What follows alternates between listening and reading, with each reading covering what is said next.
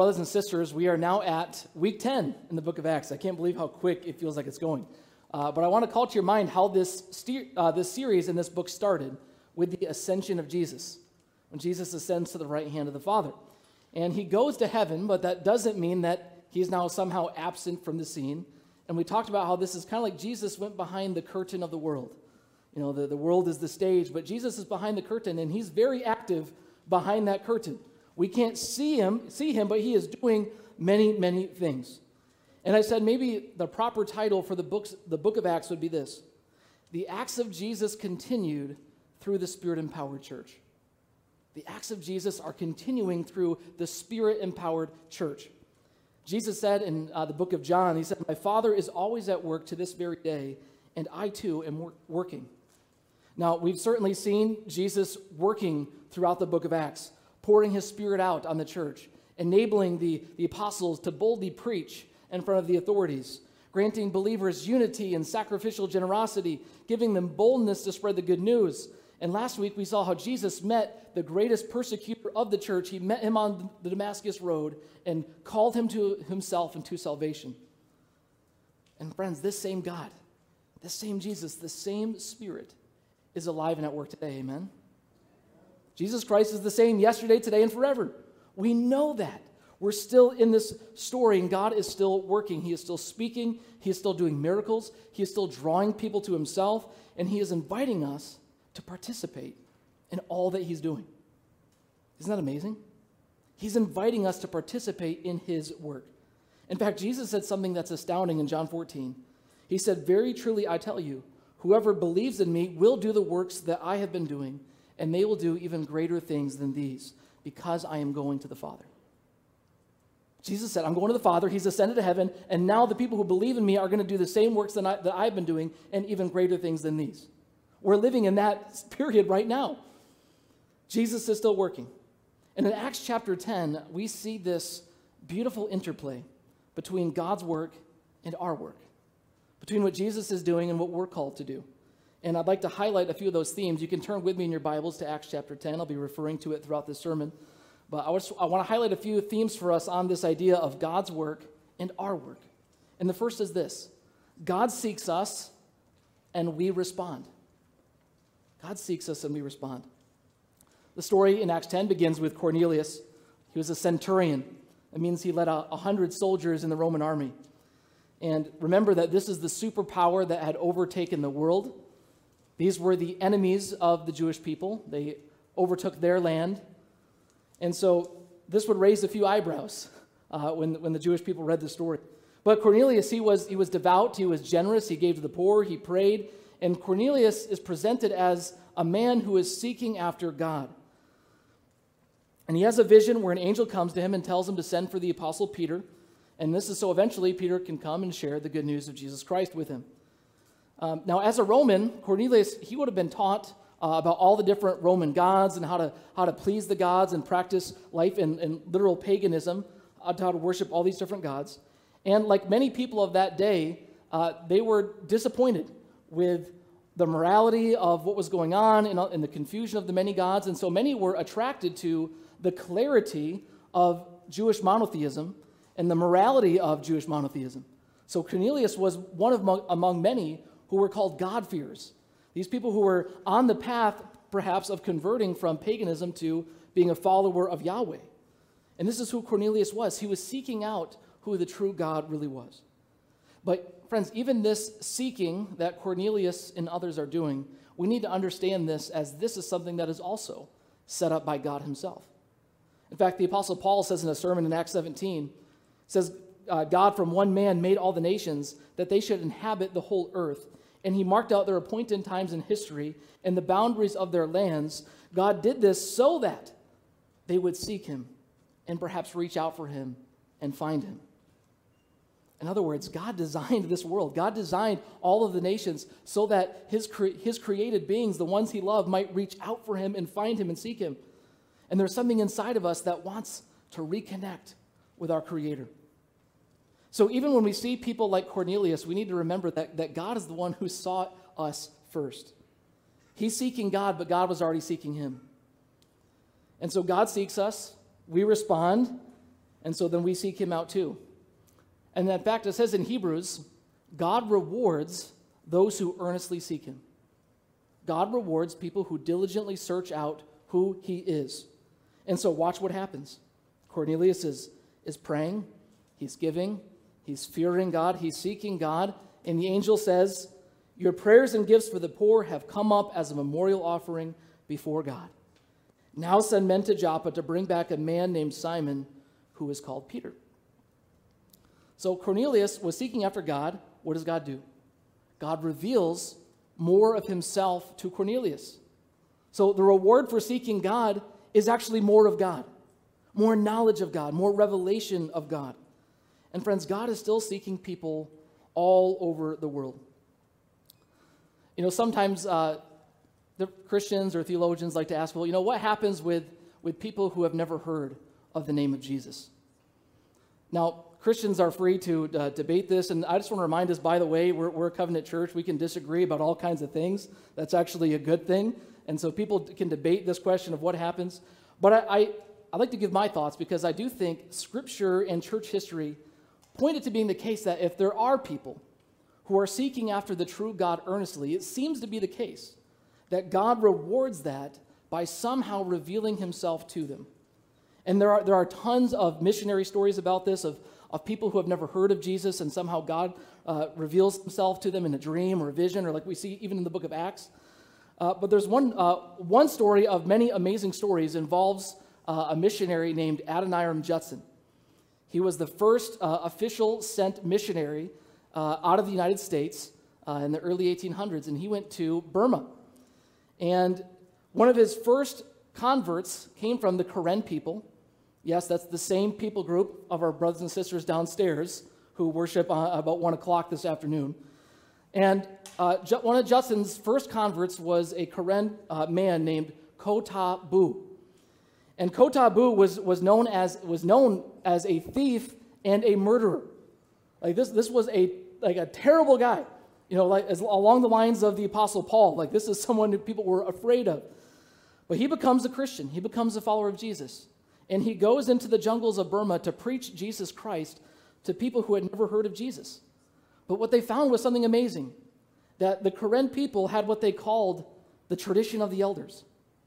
In this tradition, they believed in a powerful creator God who made a man and woman from a woman from the man's rib they believed humanity had been tempted by the devil and had fallen and had fallen away from the creator God.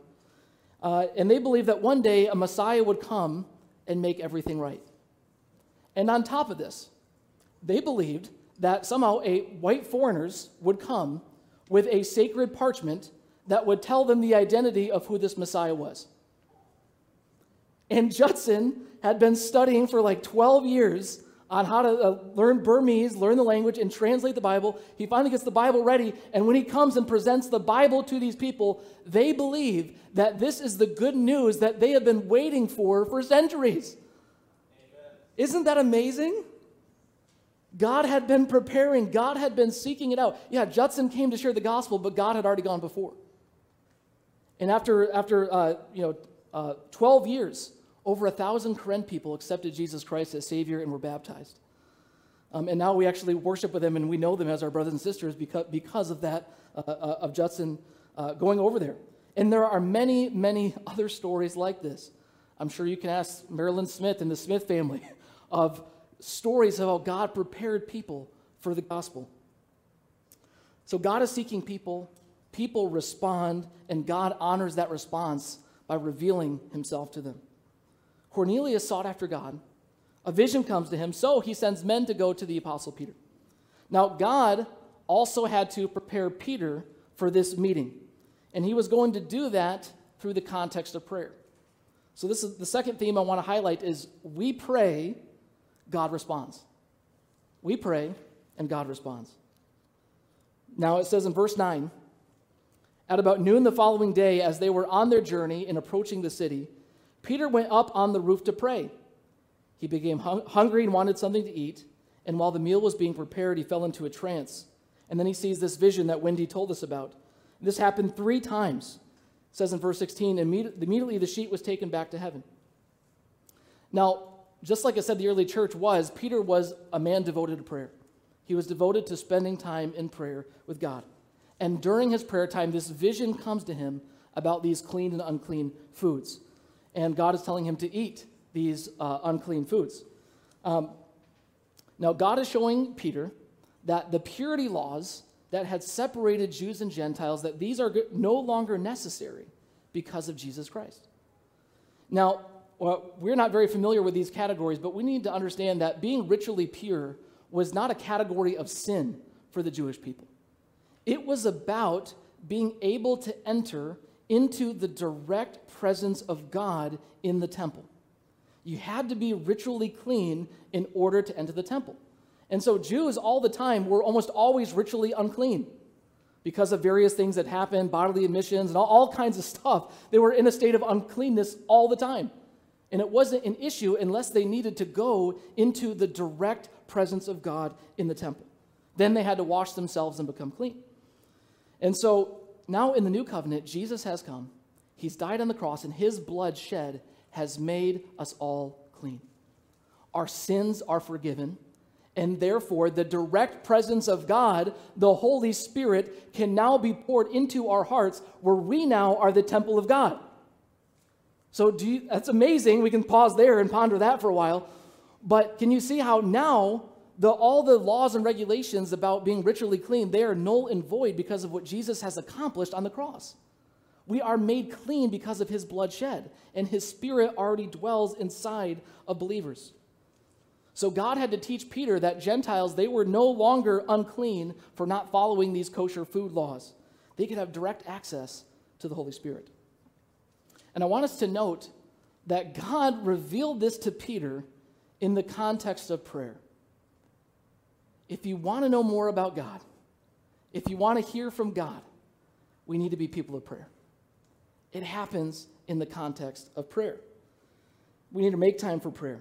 And when we pray, God responds in some way. He responds. And all throughout Luke and Acts, Luke is painting this picture of a God who responds to the prayers of his people. Cornelius is praying, and then God hears his prayers and reveals himself to him. Peter is praying, and he receives a vision. But I want to go further back to the Gospel of Luke. Remember the first volume. It says that Jesus, Jesus' baptism, as he was praying, heaven was opened and the Holy Spirit descended upon him. At the transfiguration of Jesus, it says, as he was praying, the appearance of his face changed and his clothes became as bright as a flash of lightning. In the Garden of Gethsemane, Jesus is praying, Father, if you are willing, take this cup from me, yet not my will, but yours be done. And it says, an angel from heaven appeared and strengthened him. In Acts chapter 4, after receiving threats from the authorities, the church gets together and prays, and they pray for boldness to share the gospel. And then Luke writes, after they prayed, the place where they were meeting was shaken, and they were all filled with the Holy Spirit and spoke the word of God boldly. In Acts chapter 8, the Samaritans, they received the gift of the, uh, of the Spirit in response to the prayers of the apostles. And in Acts chapter 9, Paul is praying while he is waiting for Ananias to come and, and tell him uh, what he is to do next. Can you see? From beginning to end, God is responding to prayer. Are you, con- are you convinced yet? I hope you're convinced. Now, we all have experienced the mystery of prayer. It's, it's a mystery to me why sometimes we see such clear answers to prayer that this is undeniable that God has brought a miracle of healing and vision and direction. And then there's times where we just, it seems like God's not responding to my prayers at all. And I have no solution to you uh, other than we are called to pray. God responds to prayer, and we just we trust Him with what happens. We trust Him with the results. Uh, but we, I want to say that our prayers do matter to God, even if we can't see what happens in response. They do matter to God, and He takes our prayers into account of all that He does. It's amazing. God does respond to prayer, and certain things only happen when we pray. And if we don't pray, we're potentially missing out on God's response, God's voice, God's power, God's strength. For all of these things, they come through prayer. Who knows how much we miss out on because we fail to pray? We'll only know when we get to eternity, maybe. But God invites the church to do the work of prayer, and he, then He wants us to trust Him with the results of what happened. And that's true of all that we do for the Lord, right? Of all the work that we do in the church, of all that we do for God, we, we, we do it faithfully and we trust God with what happens. We trust Him with the results. We trust Him with how He uses our gifts. We trust Him with all these things. So we pray, God responds, we trust Him with the rest. So God speaks to Peter during prayer. He's preparing him to share the gospel to the Gentiles. And this brings me to my third theme, which is God sends and we go. God sends and we go. So three men from Cornelius, they arrive at, at Peter's house to tell him that Cornelius has sent for him because of this angelic vision, and God is sending Peter to the household. And because of how God has been working, Peter is ready. He's prepared, he's willing to go. And it says in verse 27 Peter went inside and found a large gathering of people. He said to him, You are well aware that it is against our law for a Jew to associate or, with or visit a Gentile, but God has shown me that I should not call anyone impure or unclean. So when I was sent for, I came without raising any objection. May I ask why you sent for me? So Peter realizes that through Jesus Christ, he has torn down every dividing wall of hostility between all different kinds of people in humanity. You know, in Jews, they did not want to associate with the Gentiles for fear that they might become unclean or, uh, or eat, uh, they might have to eat these non kosher foods if, if, they had table fellowship. Um, and that's a really important point because not only has Jesus brought these two groups together, he has now made table fellowship possible once again. That now that the, these non kosher foods they are clean, Jews and Gentiles can come to the same table together as family. And knowing how important this was in that culture of eating together, a sign that you are family, that you are welcome, that this is a sign of welcome and hospitality. This was crucial to bringing the church together as one body, as one family. So this opened up the doors for these Jewish disciples to go spread the gospel to the Gentiles, to the nations. And so God did the work of sending Jesus. He did the work of preparing people to hear the good news. God does the work of raising up workers for the harvest, but people must do the work of going. We have to do the work of going. Cornelius was so devout. He was the best of people. He was known as a generous God-fearer who prayed, and yet the angel did not say to him, Cornelius, just keep on going. If you just keep doing what you're doing, you will be saved. No, he tells Cornelius, send for the apostle Peter because there is yet something you need to know. As good as Cornelius was, he still needed the gospel. The best of us are still immense sinners in the sight of God. And we need his grace and we need salvation, and God has made a way. The apostle uh, Paul wrote in Romans 10 he says, Everyone who calls on the name of the Lord will be saved. But how then can they call on the one in whom they have not believed in? And how can they believe in the one of whom they have not heard? And how can they hear without someone preaching to them? And how can they preach and how can anyone preach unless they are sent? As it is written, how beautiful are the feet of those who bring good news. If disciples are going to be made of all nations, which Jesus commanded and commissioned the church to do, if people are going to be saved, then they have to believe and respond to the gospel of Jesus Christ. This is, this is Paul's logic here. This is, this is what God did to save humanity. He died upon the cross and rose again. And now he is Lord of all. This is his plan, period. This is how he plans to do it. And if that's true, then people need to call on his name. And if they are going to call on his name, then they need to hear about him. And if they are going to hear about him, someone has to tell them. That's about as basic theology as you can get right there. Someone has to go. You know, one of, one of the values of this church is we want every nation hearing the gospel. And I think it's, it's wonderful that we have some missionaries we support, you know, Almas and Marina in Kazakhstan, uh, and we have uh, Jared and Hannah Baker in the Middle East. They are taking the gospel to, to places that it's not welcome, that, that people are not reached with the gospel of Jesus. And I just want to uh, plant a seed that that some of you here, some of you teenagers, some of you young college students, the Lord might be raising you up to be a missionary in a foreign place.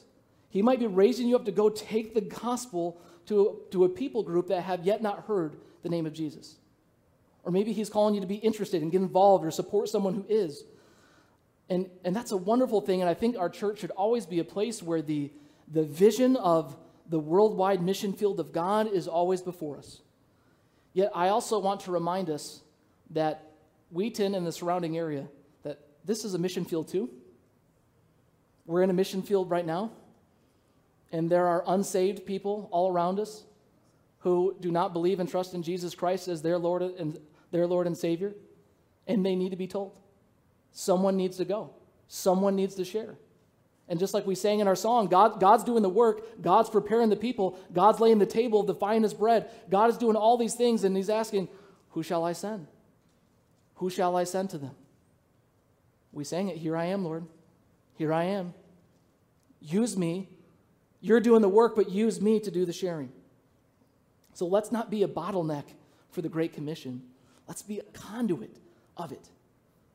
And that's what Peter does. He's sent to Cornelius and he goes, and the next thing he does is he simply shares about Jesus Christ.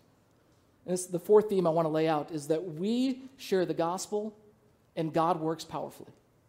We share the gospel, God works powerfully. And I want you to stu- you can just study what Peter does here. He just basically shares about Jesus' life, his death, his resurrection, and how he's coming again to judge the world and how people can receive forgiveness in his name. And he concludes his sermon in verse 43 All the prophets testify about him that everyone who believes in him receives forgiveness of sins through his name. And while Peter was still speaking these words, the Holy Spirit came on all who heard the message. Now, we have seen in the book of Acts how simply the name of Jesus has power. The name of Jesus has power to, to heal, to drive out demons. And in the same way, the gospel of Jesus has power. The message of Jesus has power because God works through it. And all of us can do what Peter did. Most of you here are, have been longtime disciples of Jesus Christ. You can do what Peter did. He simply just talks about Jesus. And if you're not sure you can do it, just practice a little bit. But he just talks about how Jesus, he was anointed by God, he was sent by God. In other words, he went about doing good, teaching people, and then he died upon the cross. He rose again. Now he is the Lord of the world. One day he's coming again to, to judge the world, to make everything right, and you can receive forgiveness of sins through his name and eternal life. Would you like to do that? Can all of you do that?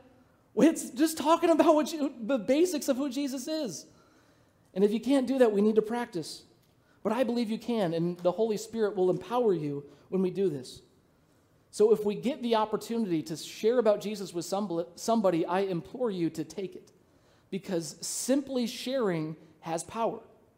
You know, the Apostle Paul wrote in Romans 10 17, faith comes from hearing the message, and the message is heard uh, through the word about Christ. Faith in Jesus is sparked by people hearing about Jesus. And that's why Paul says in Romans 1 I'm not ashamed of the gospel because it's the power of God's salvation unto all who believe. There's a power that God works when we simply share about Jesus.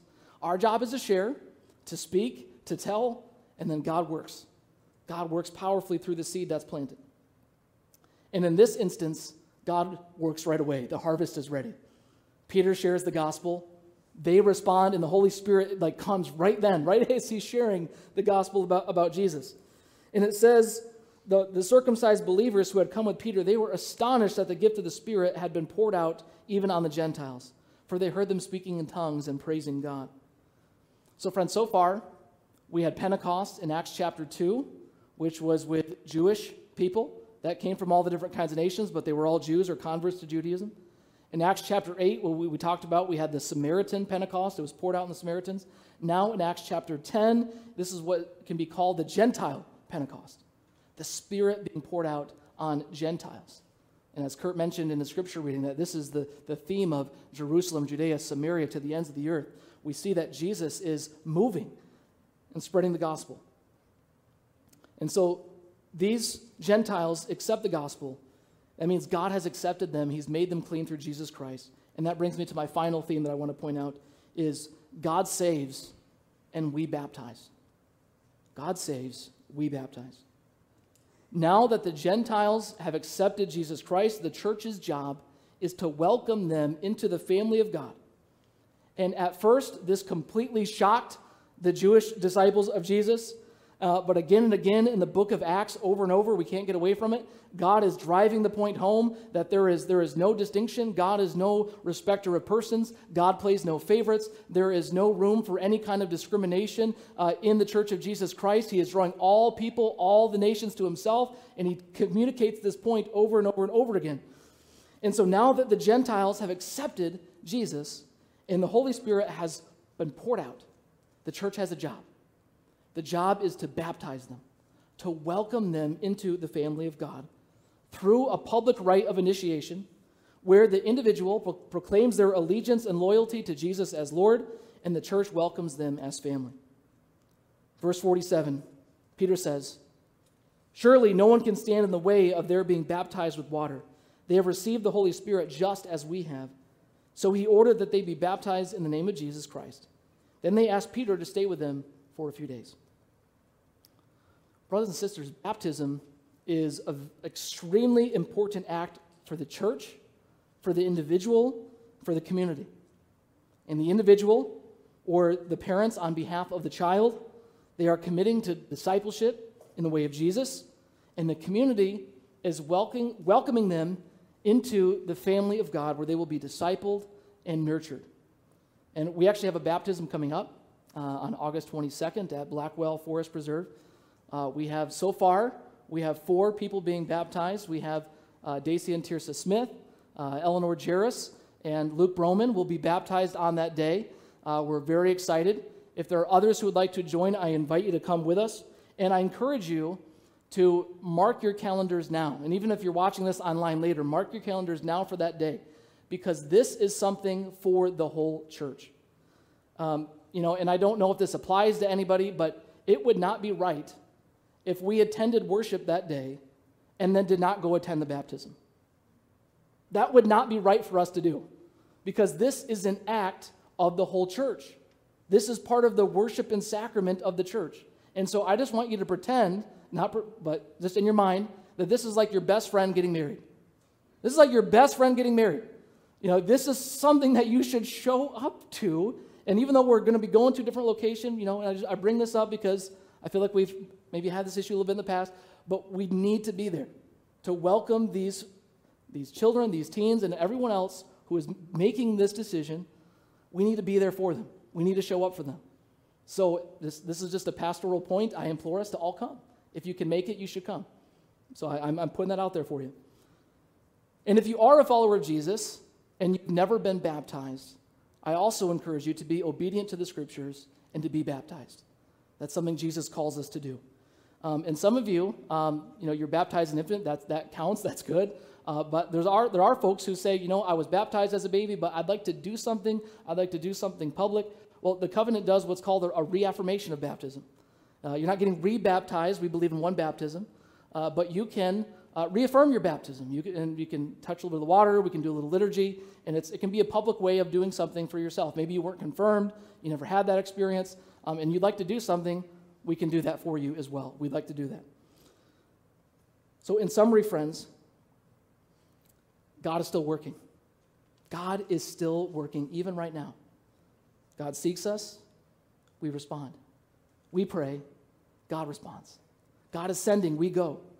We share the gospel, God works powerfully, and God saves, and we baptize. So I simply want to say to you today that what you do really, really matters. It really matters. Your life makes a difference in the kingdom of God. How you pray, how you serve, how you give, how you share, how you go, what you do. This is the acts of Jesus continued through the Spirit empowered church. This is through you. And in our Bible reading, we recently just read the parable of the talents where, you know, the master gives out the different bags of gold. And the expectation is that the servants will go out and invest the resources that they've been given to maximize the return for the master. So that's what we've been called to do. We have our part to play. God does his part, God does work, but we are called to invest our lives for the sake of the kingdom and trust God with the results. Can we do that? All right, let's pray.